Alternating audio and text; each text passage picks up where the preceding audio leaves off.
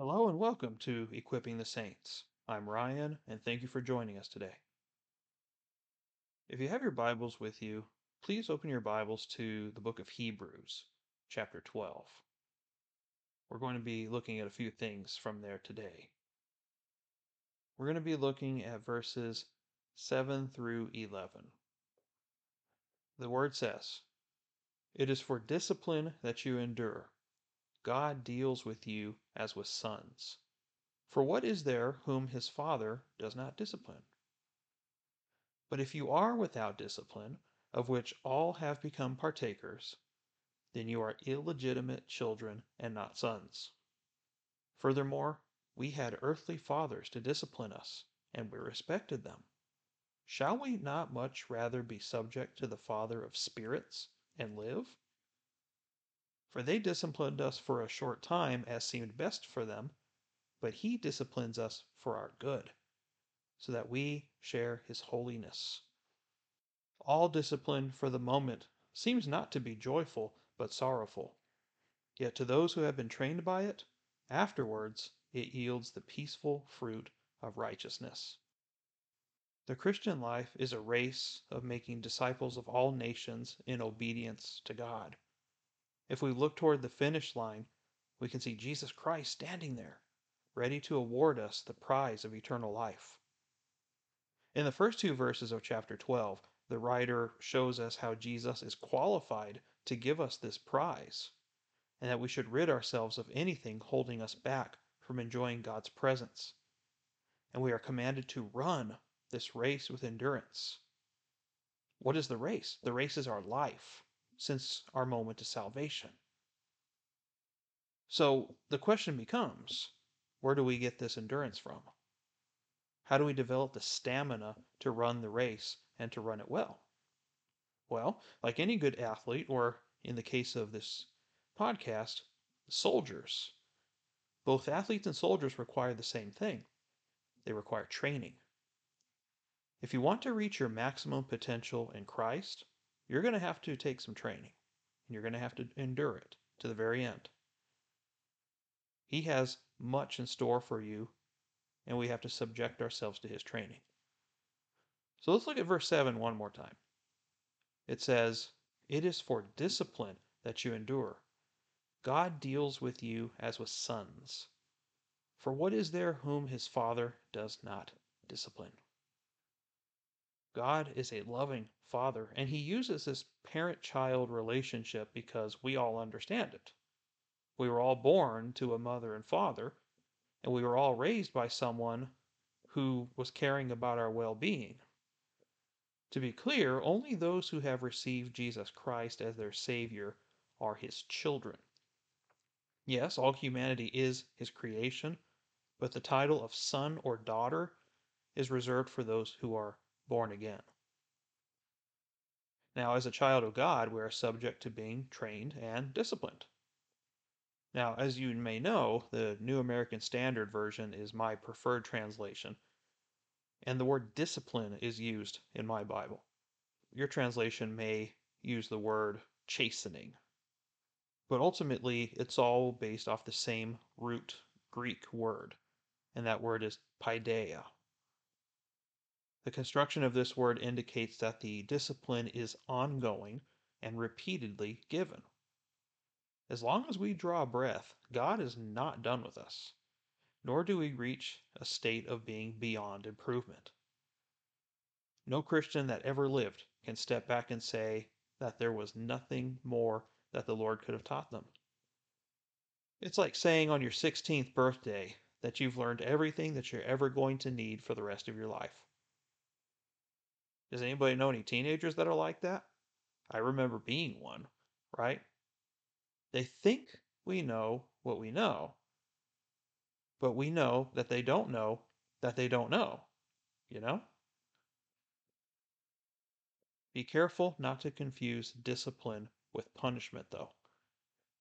Uh, punishment is reserved only for those who don't know Christ, and by receiving salvation, we are free from this punishment. Why do I say this? Romans chapter 8, verses 1 through 2 says this Now therefore there is now no condemnation for those who are in Christ Jesus. For the law of the Spirit of life in Christ Jesus has set you free from the law of sin and death. So, what does the Lord's discipline look like? It's not the same for everyone, since we all have unique strengths and weaknesses. We all have different areas that we need to improve upon. And they can come in the form of different things. They can come in the form of guilty feelings, unpleasant circumstances, loss of peace, relationship problems, or any number of negative consequences for choosing sin. Sometimes the chastening of the Lord can be as severe as physical illness or even death. The important thing to note here, though, in verse 7 is that you must be willing to submit yourself to being disciplined and not to resist it. Back up a couple of verses and go to verse 5, same chapter. It says, You have forgotten the exhortation which is addressed to you as sons. My son, do not regard lightly the discipline of the Lord, nor faint when you are reproved by him. For those whom the Lord loves, he disciplines, and he scourges every son whom he receives. Did you like getting spanked when you were a kid? Did you like getting grounded when you got older for when you did something wrong? I'm pretty sure no one would admit that they liked being spanked or punished. How many of you that were spanked and grounded, how many of you still love your parents? Don't you see what where we're going with this? We, we see here that God disciplines us because he loves us, just like our parents did. Hebrews 12:9 says, Furthermore, we had earthly fathers to discipline us, and we respected them. Shall we not much rather be subject to the Father of spirits and live? He will at times put something in our path or allow consequences to happen in order for us to learn and to grow. But understand this that God never takes his eye off of us, like any good parent would, in order to make sure that we are doing what is right. When his child chooses to sin or does not resist temptation, God steps in to address the matter. Look at verse 10. For they disciplined us for a short time as seemed best for them, but he disciplines us for our good, so that we will share his holiness. The apostle Peter also emphasized the importance of seeking to be holy like God, as he says in 1 Peter chapter 3 verses 15 and 16. Like the holy one who called you, be holy yourselves, also in all your behavior, because it is written, You shall be holy, for I am holy. God does this for our good. You must learn to trust God when hardships and sufferings begin by responding properly. We have to make a choice to do what honors God and humble ourselves in order to seek His will. But we have an alternative. We also can run the other direction into the things of this world that will not satisfy us we should always run to God because He sees how this will help you in the long term. We tend to see things from a very short sighted, present, for the day perspective instead of what kind of returns God wants to get from His investment down the line. He doesn't waste His time when He's working in you. When things get overwhelming, we could easily run for a, a gallon of ice cream or go as far as cheating on our spouse in an attempt to make ourselves feel better. But God wants us to run to Him when times are hard. And you will experience a supernatural peace that nothing in this world can provide. He may still allow the consequences to happen, but He will give you the ability to handle it. Look at what it says in verse 11. All discipline for the moment seems not to be joyful, but sorrowful. Yet, to those who have been trained by it, afterwards it yields the peaceful fruit of righteousness. I don't know if you're anything like me, But it wasn't until I became an adult that I realized how ungrateful of a child I was. I have three young boys myself, and I constantly catch myself getting upset with my kids for something that they did. There have been many times where they did something that I remember getting in trouble for as a kid, and I responded exactly like my parents did. It took me becoming a parent to understand my parents. I remember calling my mom one day and telling her the famous words that all new parents will say Mom, now I understand what I put you through and why you did what you did. Thank you for teaching me how to survive in this crazy world and to fix my bad behavior. And when I told her that, it was the best news she had heard in a while. But why are we talking about this? We're talking about this because God loves you and he disciplines you for your good. He is our heavenly parent. And he wants us to understand who he is and to obey him. He is holy, and he expects us to look at his son, Jesus Christ, as an example of how we should conduct ourselves. If you're struggling with something right now or up to your neck in hardships, be comforted, knowing that you are truly God's child. He is waiting for you to run to Him for help. If we truly trust God with our problems, we will not worry about the things that we cannot control. We can also compare it to being like a, a new employee at any job, right? When you start a new job, you have to go through training. You have to get your experience in in order to become a skilled worker. It doesn't happen overnight, right?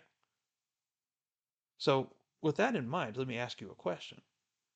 What if you're not being trained by the Holy Spirit? What if you don't feel guilty when you sin?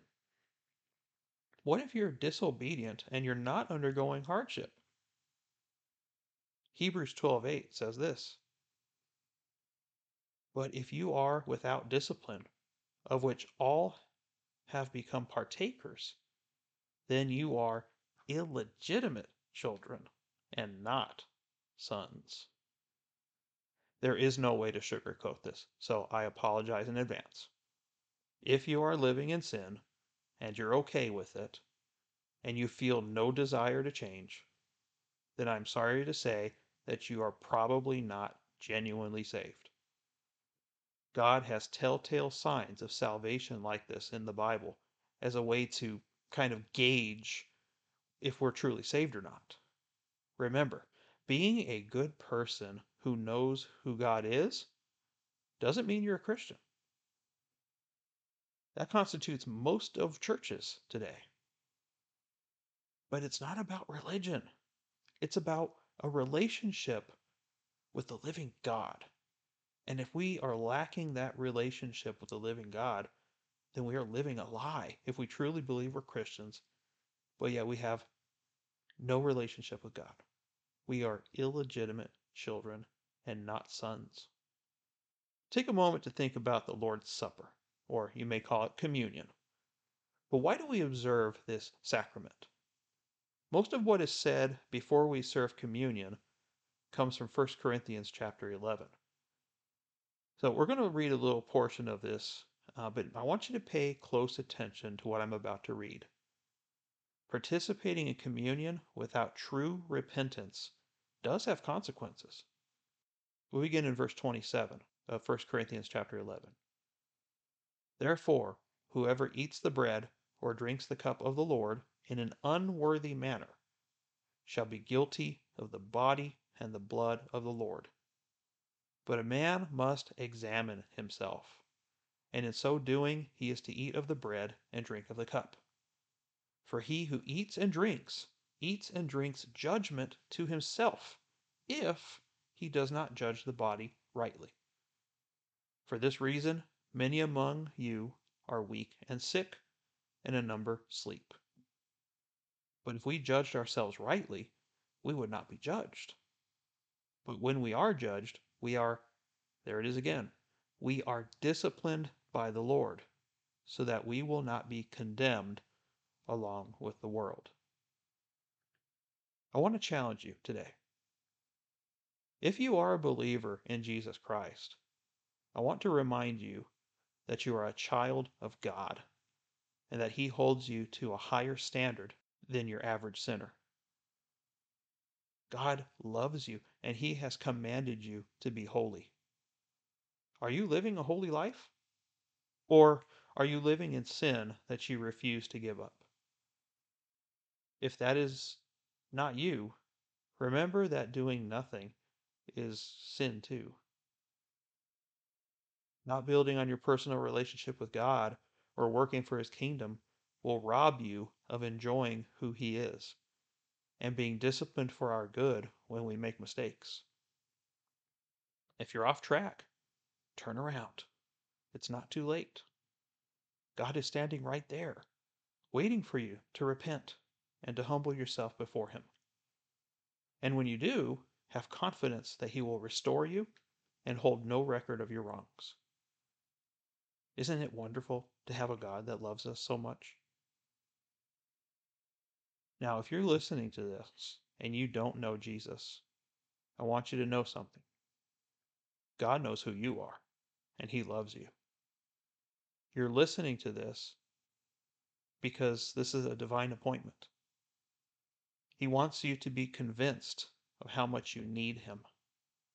And He is waiting for you to accept His free gift of eternal life by admitting that you're a sinner and that you truly believe in Jesus and you confess him as both Lord and Savior. This is your opportunity to respond. And if you have any questions or you need more information about what it means to step forward in accepting Christ as your Redeemer, please send me an email so that I can inform you of this. Or if you did accept Him, I would love to hear from you so that I can rejoice with you.